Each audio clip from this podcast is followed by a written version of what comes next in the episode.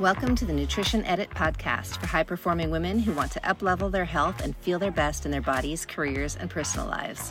In this podcast, I'll sift through the latest nutrition and biohacking trends to filter out the bullshit, share what you really need to know, and help you put the good stuff into practice in a way that works for you. You'll get actionable tips from guest experts and myself on how to uplevel your mindset, workouts, relationships, and environment, and start feeling like the badass woman you are. Join me as we bust through the bro science and male centric health paradigm time to help you achieve optimal performance, body, mind, and soul. Hey there, and welcome back to the Nutrition Edit. I'm so glad that you joined me today. Today, I am going to talk about the six steps to optimal wellness.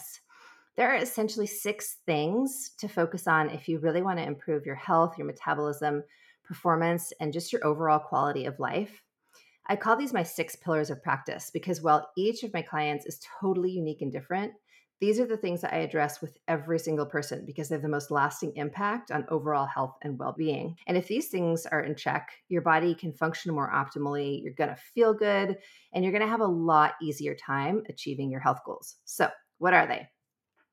Mindset, stress management, inflammation, detoxification, physical activity, and blood sugar regulation. And a lot of these go hand in hand. So I'm going to touch on each one briefly today. Starting with mindset. So your brain is driving the bus, right? Mindset always needs to be your number one priority before you start a diet, before you start an exercise program. You've got to work on your mindset. Now, that's not to say that it has to be perfect before you start anything. Absolutely not. I mean, just start, just go. But you know, I don't want you relying on motivation. Your mindset needs to be the focus, not motivation. If I had a dollar for every person who walked into my office and said that lack of motivation is what prevents them from reaching their goals, I would be a very, very rich woman. And here's why you're focusing on the wrong thing. Motivation is going to ebb and flow. Sometimes it's going to be really strong, and sometimes it will be absolutely non existent. And it may sound harsh, but if you're relying on feeling motivated all the time to achieve whatever it is you want to achieve, you are setting yourself up for failure. No one feels motivated all the time, even those of us who do this for a living. I definitely don't feel motivated all the time.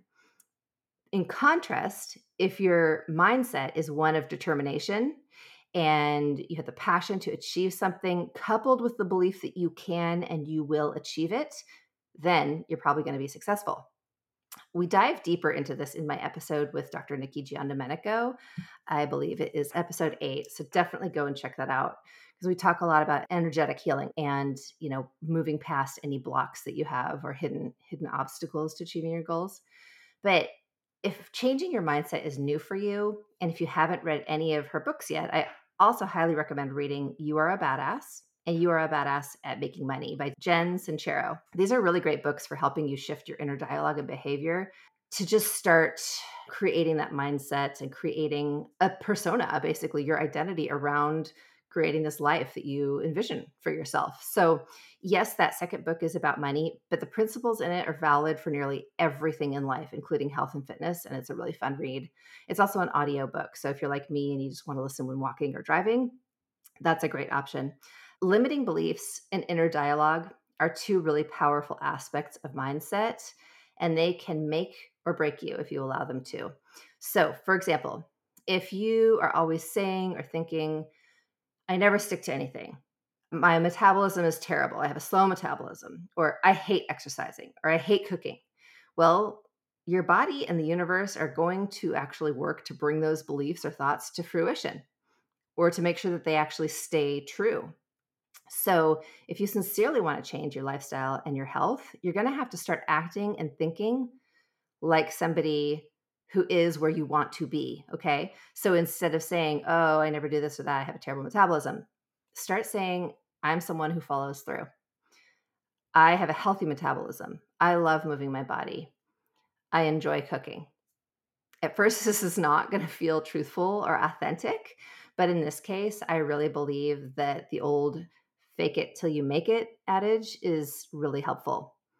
If you're struggling with limiting beliefs and you find it hard not to beat yourself up inside of your head, I really encourage you as well to get support to do the healing that you need to do because a lot of that sort of, you know, self flagellation that we do is the result of, you know, just dysfunctional childhoods. Who hasn't had one of those? Could be abuse, trauma, critical parents, whatever it might be. There are different causes of that. So you always want to go back and, and kind of explore what's behind that and how you can heal. And making these shifts, obviously, it takes practice, it doesn't happen overnight. But the first step to take is just to start by not speaking to yourself in a way that you would never speak to others. Be kind to yourself and build on that.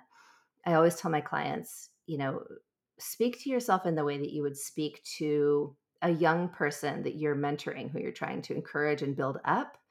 You wouldn't berate them and tell them, well, you fucked that up, or you screwed this up, or that was a bad choice. Forget the rest of your day is out the window. Like you wouldn't talk to them that way. So don't talk to yourself that way. Accept yourself where you're at right now and then build on that. Hello, amazing woman. If you're enjoying the show, I would love to connect with you over on Instagram.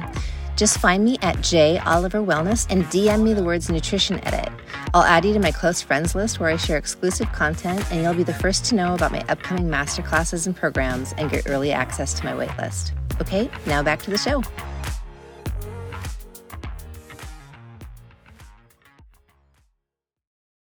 All right, next stress management. This is a big one. It's a really big topic, but it's also a really important one. And, you know, we obviously can't control all of the external stressors in our lives, but we can control some things. So let's talk about what those things are and what you can do to manage stress as much as possible. First of all, let's discuss sleep. Sleep is so huge. and you know, if you've ever had a really crappy night of sleep, you feel so much more stress reactive the next day. Maybe you're more irritable or just, you know, cranky, whatever it might be. So, prioritizing sleep is huge for a number of reasons. But when we're talking about stress, it is the foundational big piece. Try to get at least seven hours of sleep practice good sleep hygiene, which just means, you know, don't be staring at backlit screens before bed. Try to remove yourself from any kind of a backlit screen that you're looking at at least two, you know, one to two hours. Two is better.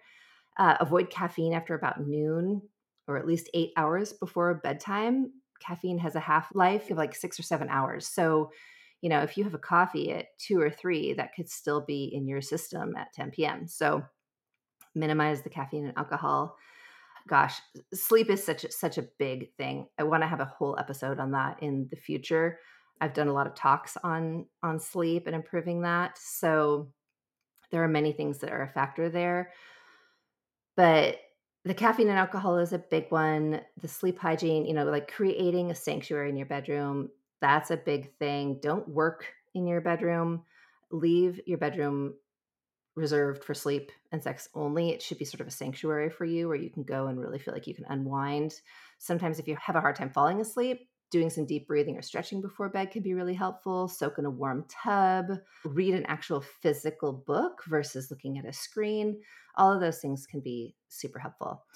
Okay, next for stress management, good nutrition. Like this is a given. If if your body is less stressed internally, you know, you're eating foods that support you, that are not inflammatory or stressful for your body to digest or deal with, you can then better cope with external stressors. Okay, so food can either be a source of stress or a source of stress relief. And you will be much more resilient if you have a good diet. So, good nutrition, what do I mean by that? nutrient dense diet, you know, very nutritious food, low inflammatory foods, low glycemic, meaning you're not eating, you know, foods that are spiking your blood sugar all over the place. Those types of foods are going to help you be a more resilient person in every area of your life. And I include gut health under this umbrella too. That's a massive amount of information. So we'll go into detail on that in a future episode, but really, you know, optimizing your ability to digest and break down your food so that you can actually absorb nutrition. And again, avoiding those kind of insult foods that can be inflammatory and stressful for your body. All right, work. work is a big one, and there are a lot of aspects of work that can be stressful. which we don't necessarily have control over. So, the things that you can hopefully, you know, regulate a bit for yourself are setting healthy boundaries, especially at the start if you can. You know, if you're in a new job, if you're in a new role or position, set those healthy boundaries for yourself from the get-go and then keep a work curfew. Have a certain time of the evening when you stop working and let your colleagues know I am not available after X time. They may not like it at first, but if you stick to your guns, hopefully they'll respect it. And ladies, I will say, men have no problem doing this often, and no one questions it. But women are really bad at saying, like, sorry, I'm not available at that time. We tend to be apologetic. We tend to really, you know, let go of our boundaries when it comes to work because you know, historically we have had to outperform our male colleagues to get the same recognition. Um, we still don't get the same pay. You know, there are a lot of aspects to this that are still pretty shitty, but that's the reality. And it's not worth sacrificing your health over. That's the bottom line. There's no company that's going to thank you at the end of the day for sacrificing your health for them. So, you know, if you're spending too much of your life at work, you need to rein it in. And no amount of money is going to make up for the fact that, you know, you're missing out on time with either your family or you're sacrificing your health. So set a curfew, set healthy boundaries in the best way possible, and then stick to your guns. We spend far too many hours of our lives at work to hate what we're doing. So if you need to make a change, if you're in a position that you hate and you're miserable in, start taking steps towards what you really want to do and believe that that career that you love is out there waiting for you and start exploring. Check it out. So those are my tips around around work. And you know, simple things like putting a do not disturb on your phone at a certain hour can really help. Leaving your phone outside the bedroom, whatever it takes for you to, you know, step away and transition out of your workday and into your personal life, those are all really healthy ways to kind of reduce work stress. Next up, relationships. So, relationships are much like food. They can either be a source of stress or they can be a source of stress relief.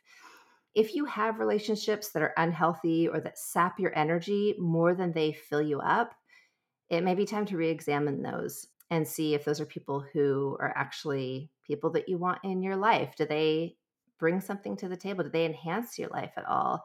Or do you see them and then just leave feeling completely depleted and drained. And I'm not telling you to just ditch people in your life. We don't have to do that. You know, we can appreciate them for what they have to offer. Some friends, as my mom loves to say, are, you know, bronze, silver, or gold friends. Those gold friends are usually few and far between. They're the people who would walk through fire for you, that are really your true blue, you know, chosen family, so to speak. And then there are friends that are just maybe fun, but you wouldn't rely on them in an emergency, etc., and everything in between. So just kind of re-examine the relationships in your life and make sure that they are healthy and, you know, again, strong boundaries play a big role here. But do your best to extricate yourself from any, you know, harmful or abusive or really stressful negative relationships forgiveness is another aspect of that. If you're holding on to any kind of resentment or forgiveness, really work on forgiving those people who have harmed or hurt you because you're not letting them off the hook. You're actually letting yourself off the hook. And by holding on to any of that resentment, really you're the only one that, that's paying a price there. And unforgiveness can actually really contribute to illness and a lot of health problems physically. So let it go, move on, release yourself from that. Um, Next one, which is a big one for stress management, is exercise. Hey, surprise, surprise. Your body is made to move. So being sedentary is extremely stressful for your body and your mind. That said, too much and or the wrong kind of exercise can also be stressful. Uh, so if you're a very high strung type A person with a demanding life, for example, you may find that while you're really drawn to super high energy workouts like high intensity cardio or CrossFit, you may be drawn to those things, but you would probably benefit from adding in more restorative exercise like yoga, Pilates, and walking, since all of those reduce stress hormone production. So I've talked about this ad nauseum but more is not necessarily better when it comes to exercise. Frequency is really good, but just pushing yourself harder and harder all the time is not necessarily helpful. It can just add to the stress on your body and your mind.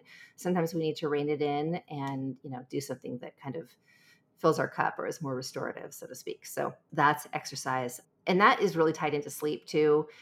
A lot oftentimes if, you know, a client comes in and they're struggling with sleep, they are also living a pretty sedentary lifestyle because your body needs to you know expend energy sometimes that energy can just be built up if you're not moving your body enough and that can translate into restless sleep uh, that monkey mind kind of thing where your mind can race and you just can't turn it off all those things and that can be really disruptive for sleep and then you don't get rest and then you're too tired to work out and it's this awful vicious cycle and i have been there and i know a lot of you can relate to what i'm talking about all right, next pillar is inflammation. So, inflammation is simply your body's response to and its attempt to heal from anything potentially harmful, such as toxins, allergens, infections, or injury.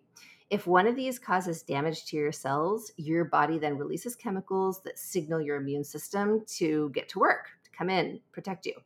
What you eat can either be pro inflammatory, anti inflammatory, or neutral. And I talked about inflammatory foods and toxicity at length in episode two. So if you haven't listened to that one yet, go back, give it a listen, because I give you a lot of ways to avoid these foods and to minimize your exposure to environmental toxins. But for today's purposes, eating an anti inflammatory diet basically means avoiding highly processed foods, high sugar foods, or high glycemic foods, and eating the cleanest, best quality foods you can afford getting lots of colorful vegetables and fruits, and then choosing proteins that are ideally organic, pasture raised, and fed their natural diet or wild caught for seafood. Those are some of the key points to eating an anti inflammatory diet. And I'll add that for seafood, you want it to be lower on the food chain just to minimize the content of heavy metals such as mercury, cadmium, and lead. So just go smaller, smaller fish and lower on the food chain you're going to see higher concentration of those toxic metals in um, larger predator fish like halibut or predator species of tuna. So, anyway, eating this way in an anti inflammatory way, it's very supportive for your immune system because it's providing all the nutrients and antioxidants that your body needs to effectively fight off infection and other insults.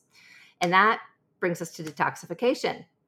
Again, I went into this in more detail in episode two, but in the context of the six pillars of practice here, this means that we're working to support your body's natural detoxification process by helping to improve your digestion and overall gut health, opening your pathways of elimination, and supporting your organs of detoxification, which include your liver, kidneys, lungs, lymph, skin, and colon.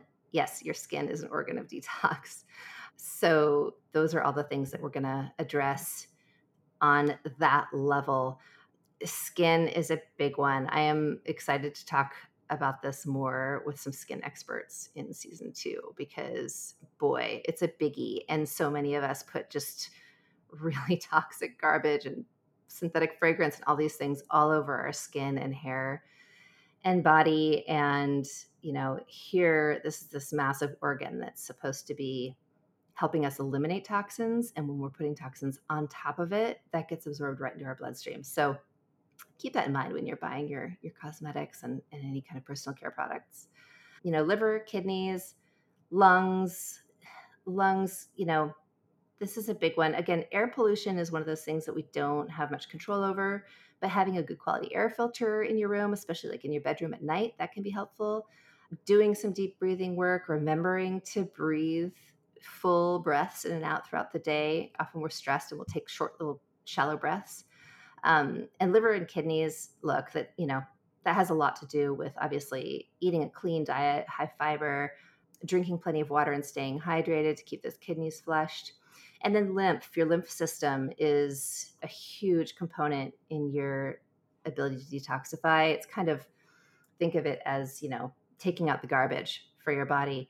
Lymph is stimulated by movement and or massage and that's it so if you're not moving your body you know your lymph can get kind of funky and stagnant and you don't want that it's kind of like a stagnant pond you want fresh water running in and out you want circulation happening there so Moving your body is great for your lymphatic system.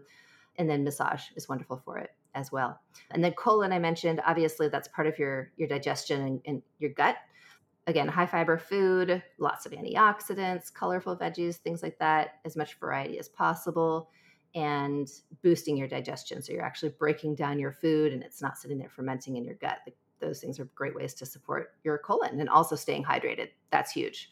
Dehydration, number one cause of constipation. So get your water in, people. Okay, next physical activity. Adding on to what I mentioned before about exercise, you know, your body is designed to move. So the key here is finding an activity or activities that you enjoy and going for it. I mean, I think that we sort of live under this false pretense that we have to go running or we have to become a gym rat in order to be fit or get the benefits of exercise. That is nonsense. No, just move your body and find something that you like to do. And like I mentioned before, frequency is more important than duration. So if you're, you know, a weekend warrior, so to speak, try to break that down a little bit because you're much better off doing like three to five shorter workouts each week 20, 30 minutes maybe. Geez, 15 if you can get it in. I don't care. But you're better off doing those short workouts more frequently than you are by doing like one or two hour long workouts in, in a week total. So, frequency of moving your body is more important than less frequent but higher duration. Um, coming up in episode 11, we're going to talk a lot about how to get started if you're new to exercise. But like I say, really when you're getting started, finding something that you enjoy when you're starting or you're just trying to create a new routine and be consistent. Like, if you don't like what you're doing, you're not going to stick with it. So, maybe Zumba is fun for you because you love to dance, or maybe you take a hip hop fitness class, or maybe you're like me and you love to be out on the water, buy a kayak, get out paddling, do something that you look forward to. Because if you don't enjoy it, you know, as busy as our lives are, if you're going to spend time out of your day, your time is precious. You want it to be something that feels like, hey, this is me time. I enjoy this. I look forward to it. And then change it up as often as you need to so that you don't get bored. You don't have to like choose one thing and then do it forever. Okay. So just start to create that positive sort of feedback loop in your brain with exercise so that it becomes, you know, a rewarding and fun activity that you look forward to. And no, you're not going to feel like doing it every single day, even if it's an activity that you do love. You're going to have days when you wake up and you're going to be like, screw it. I am beat. I'm tired. I don't want to do it. I know for me, there are genuinely times when I need to listen to my body and really rest and take it easy, or maybe just do active rest that day, like take a walk or something. But more often than not, I just need to start. And if I can just fool myself by saying, hey, just do five minutes.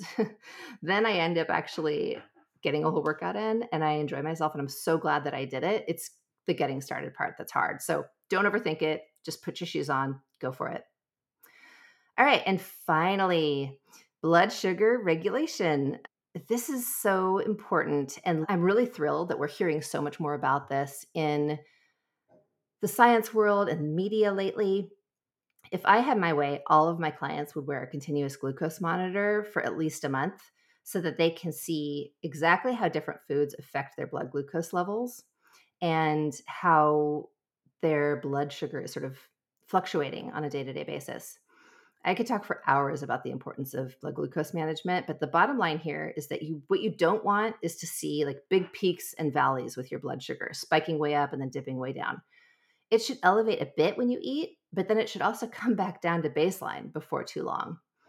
When our blood glucose or blood sugar is elevated for too long, too high and too long, it causes cellular damage called glycation. Some people refer to this as the rusting of our cells, is kind of a, a good way to describe it. And also, if our blood glucose is elevated too much too often, it leads to insulin resistance. And that eventually can cause type 2 diabetes and even Alzheimer's and dementia. In fact, experts are calling Alzheimer's disease type 3 diabetes now because it's so closely tied to dysregulated blood sugar and insulin resistance. Insulin resistance, the quickest way I can describe what that is, is you know, your cells can only uptake so much glucose so quickly. And insulin acts as a shuttle to get that glucose into your cell. So if there is tons of glucose, the insulin is high, your cells are taking up glucose, you know, pretty rapidly. Like at some point, they're going to be like, nope, we're shutting the door. Can't take any more in. And over time, that can get worse where more and more of your cells are like, nope, we're not answering the door for insulin anymore. And that's what we call insulin resistance.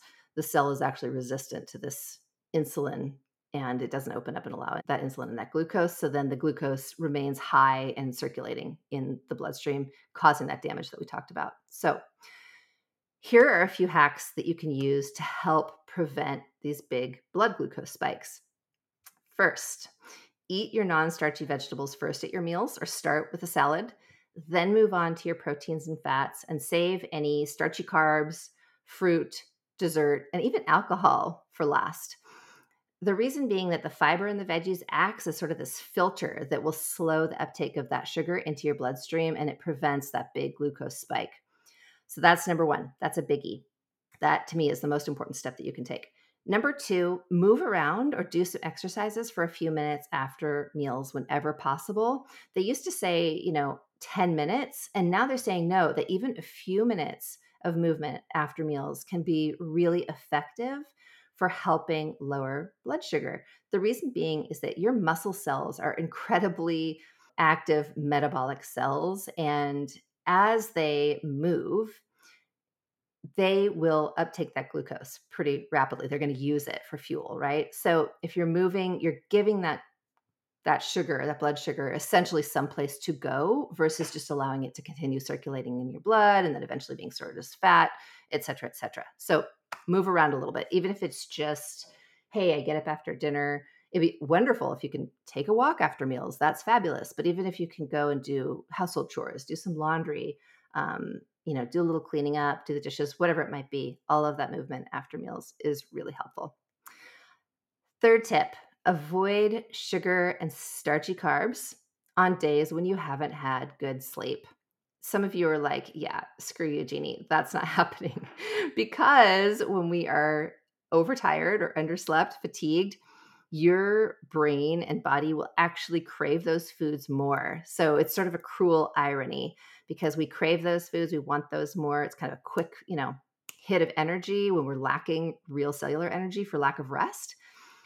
But we are more insulin resistant when we haven't had sufficient sleep. So, avoiding those things or really minimizing them or being really strict with, you know, doing your veggies first, then proteins, then your carbs on days when you're underslept can really, really help with this.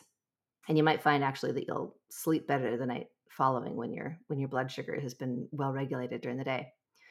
So, if you have a starch at meals, I recommend skipping the alcohol and dessert and vice versa. So, choose only one of those things, either an alcoholic drink, a starch or a sweet, but not more than one. So, special occasions here are the exception. I'm not talking about that. I'm not talking about the, hey, we had this amazing anniversary dinner and we had wine and we had, you know, appetizers and entrees and fabulous dessert. Like those are not the days I'm talking about. I'm talking about your everyday, most of the time meals. So this can make a really, really big difference if you're practicing this on a more regular basis. I'm not talking about those, you know, times when strategic indulgence, as I call it, is absolutely appropriate. And then finally, here's an interesting trick that we're actually seeing more support from from studies on recently. But try drinking 1 tablespoon of raw organic apple cider vinegar or lemon juice diluted in water about 10 or 15 minutes before meals. I know this seems strange, but I think it's the acetic acid if I remember correctly that can actually help keep your blood sugar a little more even keel when you have that apple cider vinegar or lemon juice shortly before a meal. You want to dilute it for a couple reasons. A, those are really, really sour on their own, and it's a pretty intense taste. But second, it can be hard on your tooth enamel. So dilute it a little bit. And then I even, after I've drank that, you know, will kind of swish my mouth out with some more water afterwards just to get that off of my teeth. I actually don't recommend brushing your teeth right after this because that can be problematic as well. Just dilute it a little bit, have your meal, and then you can always brush after eating. So, those are a few practices for keeping your blood sugar more even keel, more well regulated with your food choices.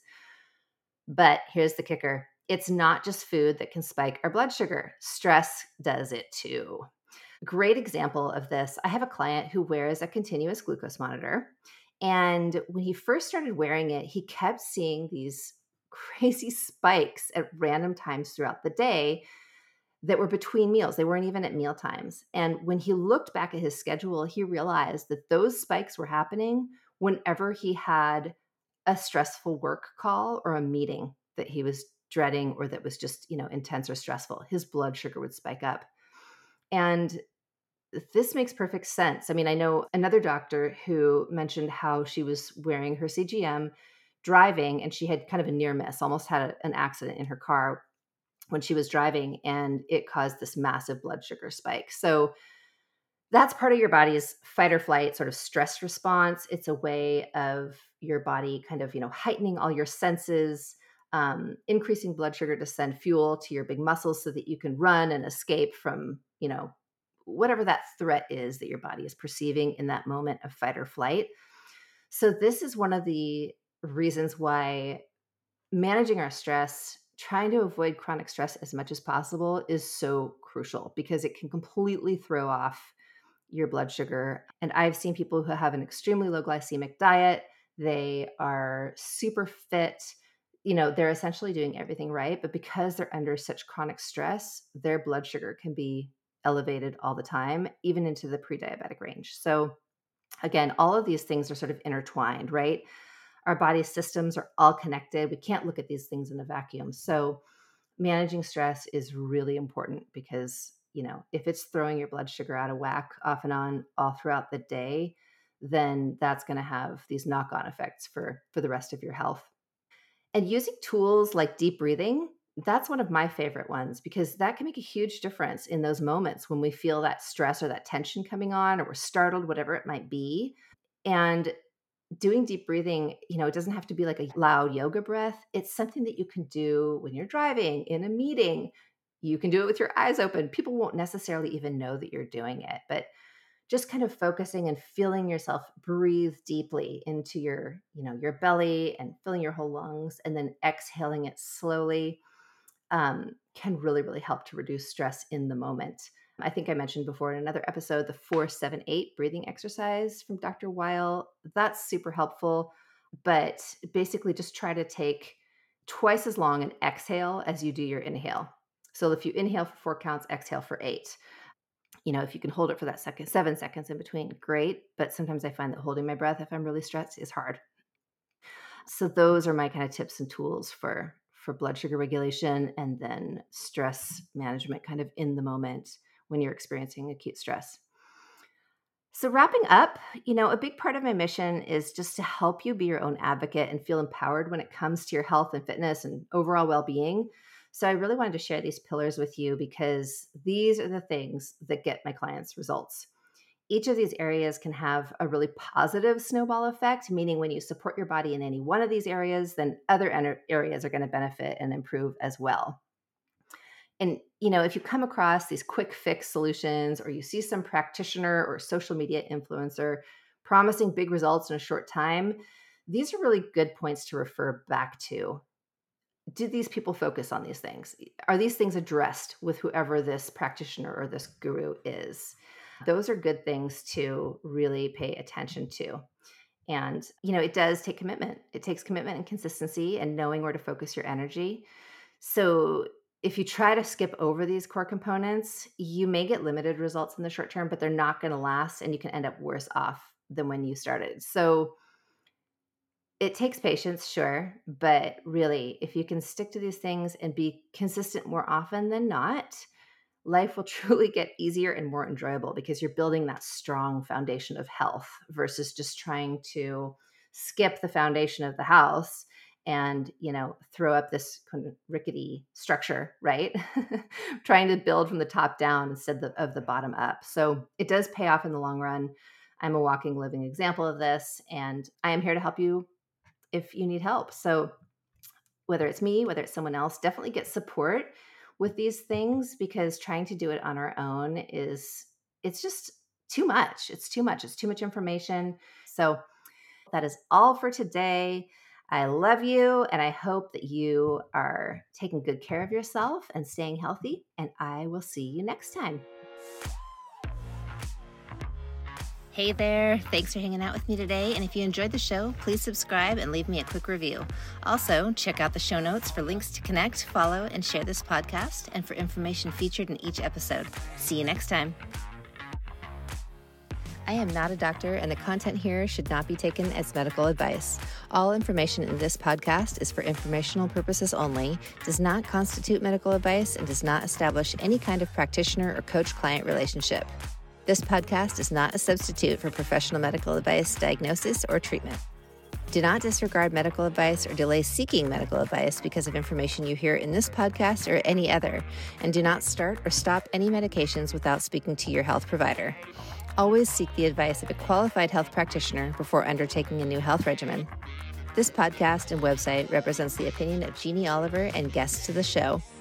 Opinions of guests are their own and do not reflect the opinions of Jeannie Oliver Wellness LLC or our producers.